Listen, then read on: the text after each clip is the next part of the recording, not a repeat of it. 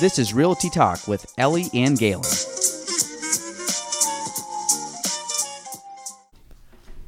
Welcome to episode 17 of Realty Talk with Ellie. and Gaelan. Um, Ellie is back, and this is, I think, our third week.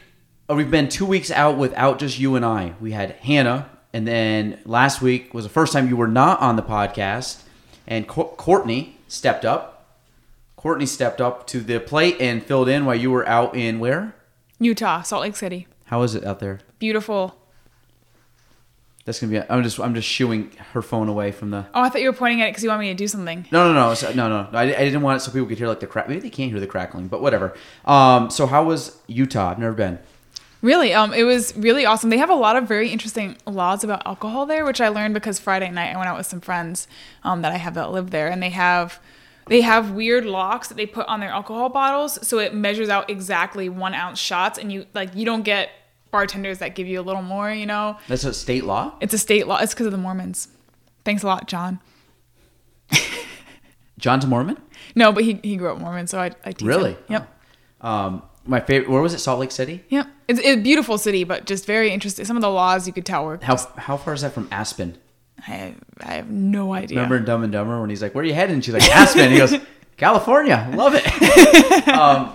So. Uh. No, that's great. And how was your conference? Super boring. Okay. Which Super I figure boring, most yeah. conferences are. Yeah. You had people that you knew that were there though, or no. you went with? No. No. Almost never. Oh, so you just like Make new friends. oh, so when you went out with friends, you were new friends, No, I went out with friends that I knew who I've known previously, not work related friends. but they lived in Salt Lake City. Yeah, like she's lived there always. Oh, okay. Okay, so this was not part of your No, company. not Oh, work gotcha, related. Gotcha. No, no. Okay. Um, so that's good. So we're glad we're glad to have you back. Um, and Ellie brought me the Park Bros coffee, which is where Mm-hmm. The you used to work. Yep. House roast, and I'm super excited to try it. Probably be this weekend, but I'm excited. Um, is that your favorite coffee? One It- of them. It is. Yeah, it's my favorite coffee. It's the only one I, I drink very few coffees black because I'm very picky about the flavor, and I love drinking their house roast black. is their only operation out there in Potsdam? For the time being, I'm doing everything in my power to get them to Plattsburgh. There we go. Can't wait. Um, you got the email I sent you? Yes, and I forwarded it on. Cool. Okay. Pumped. Um, all right. So uh, today, guys, we we just got back from the chamber after hours. Uh, it's a little. We, we came back a little late, but actually, it's super bright out right now because we're getting close to the longest day of the year. Only about a what five weeks out, six weeks out. And it's still 50 degrees out. Yeah, it's still uh, we're still in uh, late winter right now. So, um, but we were kind of going over some topics that we wanted to talk about. Um, we didn't really have many top or we didn't have any topics. So a couple things that one I want to mention. I'm gonna let Ellie mention her first topic, so you guys can hear me not talk for a little bit, and then I will mention my topic, and we'll wrap it up. This will be a pretty quick episode. So Ellie, hit us. Oh, well, I guess I guess mine's pretty quick. Um, I just think that sometimes people don't have realistic expectations when they're looking for a home, and and part of that is, um, and I, you know, I'm, going through the home buying process myself right now, and I've experienced it a little bit with my mother. Is some some people haven't bought in so long that they expect prices to be similar to how they were 10, 20, 30 years ago. So, you know, I'm telling my mother as we're looking, I don't want to look under 90,000. I think it's going to be very hard to find a, a home that's not going to require a significant amount of repair under 90,000. And she says, "Oh no, that's ridiculous. I've never spent over 100,000 for a home." Like, well, yes, but like you bought the house in Tennessee in the 80s and and now it's worth 215. Like that should show you how things appreciate. Um and I and I do have, you know, I work with some people sometimes who will say, okay, I would like a home. I want it to be three bed, two bath, no major repairs, fifty thousand or less. That's not going to happen. It just that's not the way things work right now. It'd be like saying that you want to get a car for under two grand and not have any repairs or problems with it. It's just you'd be very lucky, or you'd have to have someone who's going to hand you something essentially for that to work out. one of my biggest one of my biggest pet peeves so take take anybody that's out there looking at homes you have the asking price the list price that's what the seller would like to get for the property that's why they put it on that price so real estate there's no price I, I always tell clients there's no price tag in real estate meaning if you were ellie bought that coffee for me she didn't go to the counter and say oh, I see you guys are selling for twelve ninety nine. Can I get it for eight ninety nine? And then they haggle you back and forth. You don't do that. Yes, I know you can go to like a market, you know, and do that kind of stuff. But for the most part, if you walk into a store, there's a price tag, and you either pay it or you don't. Yep.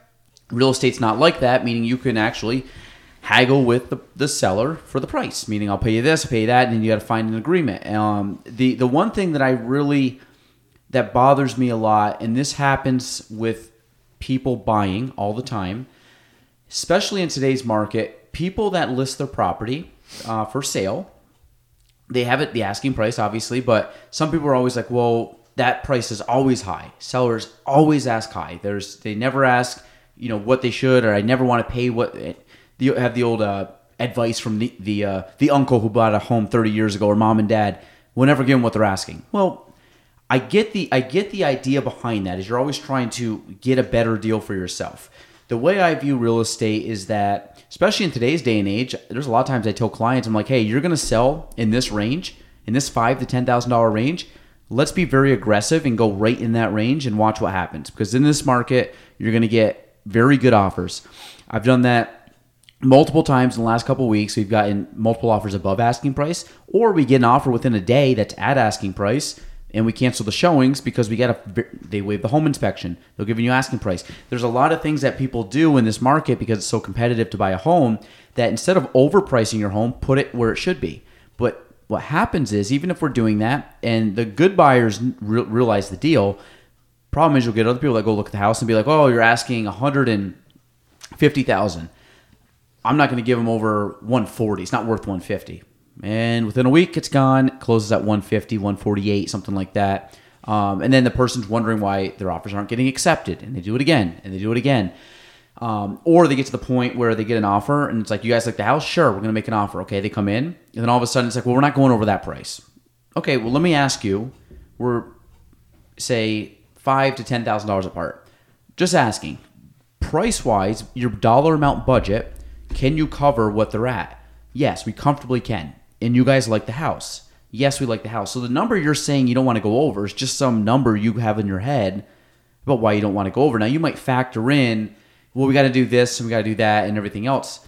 But I've seen plenty of times that number's already factored in, meaning like if you, that stuff was all done, you wouldn't be buying it at 130. You'd be buying it at 175. Mm-hmm. So don't go at 130 thinking now we got to get the price down to 110 because we want to put twenty thousand dollars into it. No, if that twenty thousand was into it, it'd probably be worth thirty or forty thousand dollars more. Um, and I find that people, a lot of buyers get this idea in their head that we're not going over a certain amount. And I'm a big believer in real estate, and I, I love when I'm working with agents, and there's a few agents in the area that have the same mindset. What do we have to do to get this deal together? Meaning, what can we, both buyer and seller be a price range that we can all work with that is going to allow them to get in and allow them to sell? And that the old end of the day, we're trying to get people into a home that somebody wants to sell. And I'm not a big believer in, you know, me and you, I have a seller, you have a buyer. I'm not a big believer in, well, let's try to, you know, get this seller and milk them for everything they have. And yeah. then you on the other side, like, let's get this seller or let's get the seller the seller down as much as possible, and I'm trying to get the buyer up as high as possible. Yes, I'm trying to get the most amount of money for the client uh, as a, if I'm the listing yeah. agent for the seller. But at a certain point, um, there's always a point where now we're negotiating and now we're 5,000 apart, 7,000, 10,000, 3,000 apart. And it's like, okay, guys, w- what can we do to make this deal happen? We're so close. We're talking dollar amount. We're talking dollars per month. I mean, you got to look at it like that. You're not, it's like when you buy a car, I don't know what yeah. my cars are worth. I know what my budget is. But at the end of the day, am I comfortable doing it? Yeah, whatever. I'll pay it. Like I, I can get in that range. I think people are trying to, they, they get this certain this is this is happening at two in the morning. um, but but what happens is that that price bracket, there's all people have this like number in their head that they're not going to go over, and I always ask them like, well, what makes you think that it's worth that amount, or what makes you why wouldn't you go pay another two thousand dollars above that? Like we're not going over 120, not doing it. Like, is it because that number's too high in your budget? If it is, why are we looking at 130 to forty thousand dollar homes? Yeah, because it's hard to get someone down, especially in this market, that much.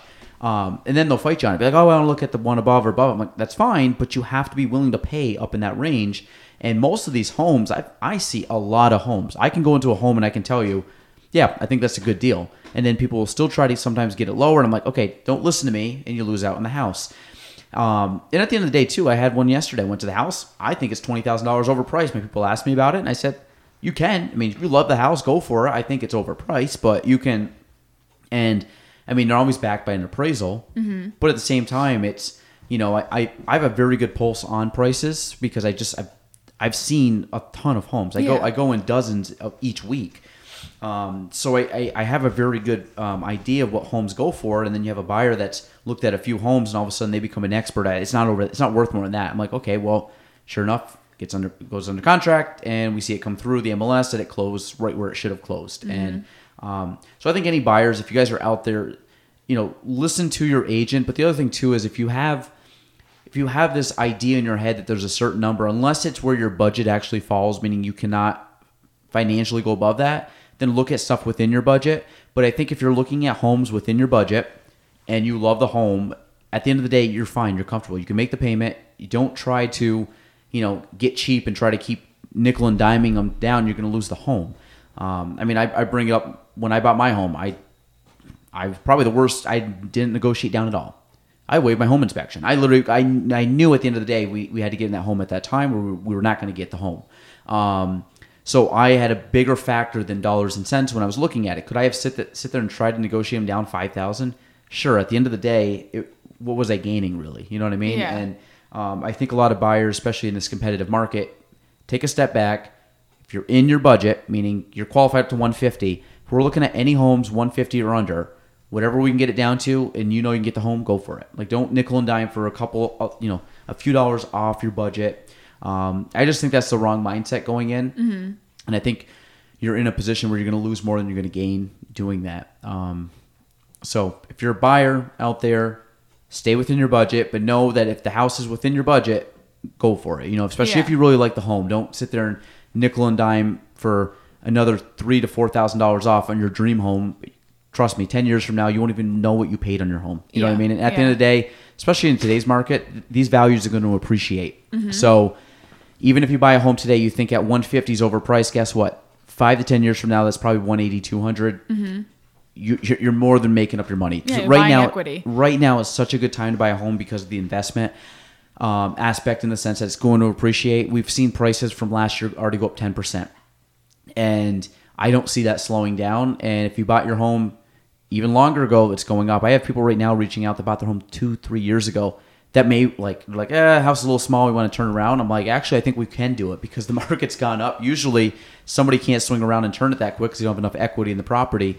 Now, people that bought two to three years ago, I think can sell, still come out on top and get into the next home, which is we've never. I have, I mean, I've never seen that in almost ten years. The woman that I'm buying my home from, I only know this because I, um, I, I looked the home up on the tax base because I was curious about the age and, and different stuff. But when she bought the home about 15 years ago, it was for worth um, 62000 and now we're buying it for 143 And that's just And to be- how much in 15 years. That's that's incredible. And that will probably be even if you stay in that for seven years. Are you selling that for one sixty five in seven years? Like you're gonna make money. You're gonna like that's already building equity in a sense. You're buying it kind of as a low point. That's the way I look at my home. Like I yeah I bought it, but well, I mean if we want to sell in three to four years, I guarantee you we're gonna easily make that up and more. Yep. Um, but yeah, that's just something to think about because I think real estate's always a, is still a good investment. Um, I'm just very bullish on our area. Um, I think our area is really going to pop in the next five to ten years.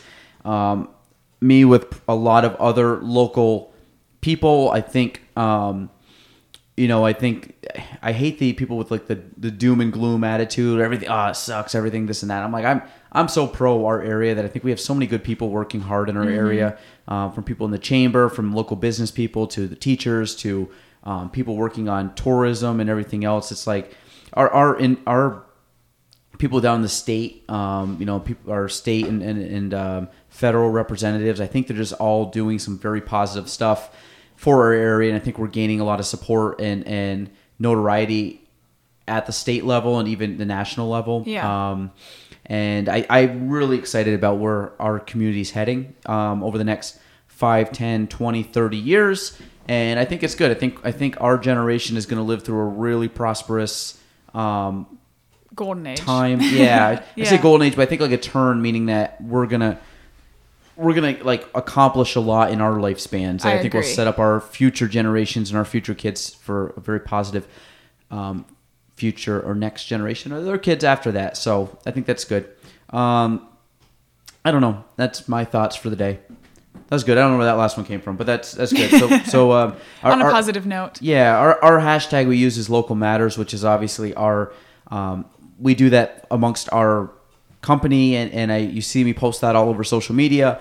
Um, but my biggest thing that I've really kind of tried to adopt over the last handful of months or, or six months to a year is really how can we help the, the community grow? Meaning, I'm not big, and we talked about this with a couple podcasts ago with Ellie and Hannah that we're not looking to we're trying to build everybody up and i like the analogy of trying to build the tallest building or help everybody build the tallest building versus tearing people down. Um, so i'm very big on local matters. I think it's bigger than just kavanaugh. I like it and i think it's a slogan that um, i would love to see other local businesses um, you know or adopt and, and use and really really focus on supporting our local community and, and, and growing um, you know as individuals, as as individual companies, and as uh, an entire area. Because I think there's a lot of a lot of good people in our area, and if we can all f- focus on supporting each other and helping each other grow, um, and bringing outside investments into the area and outside um, developments and and things like that, so people are investing in our community. That's just going to leave our community a much better place than we found it. Um, so if you guys can, that is the story behind Local Matters. Um, so I hope you guys can support that initiative. Um, and yeah, handed out a couple green shirts today. So wear those proudly. Again, that's part of the um, Local Matters campaign. And uh, I think it'll be good. I think you guys will see us at the Business Expo coming up soon.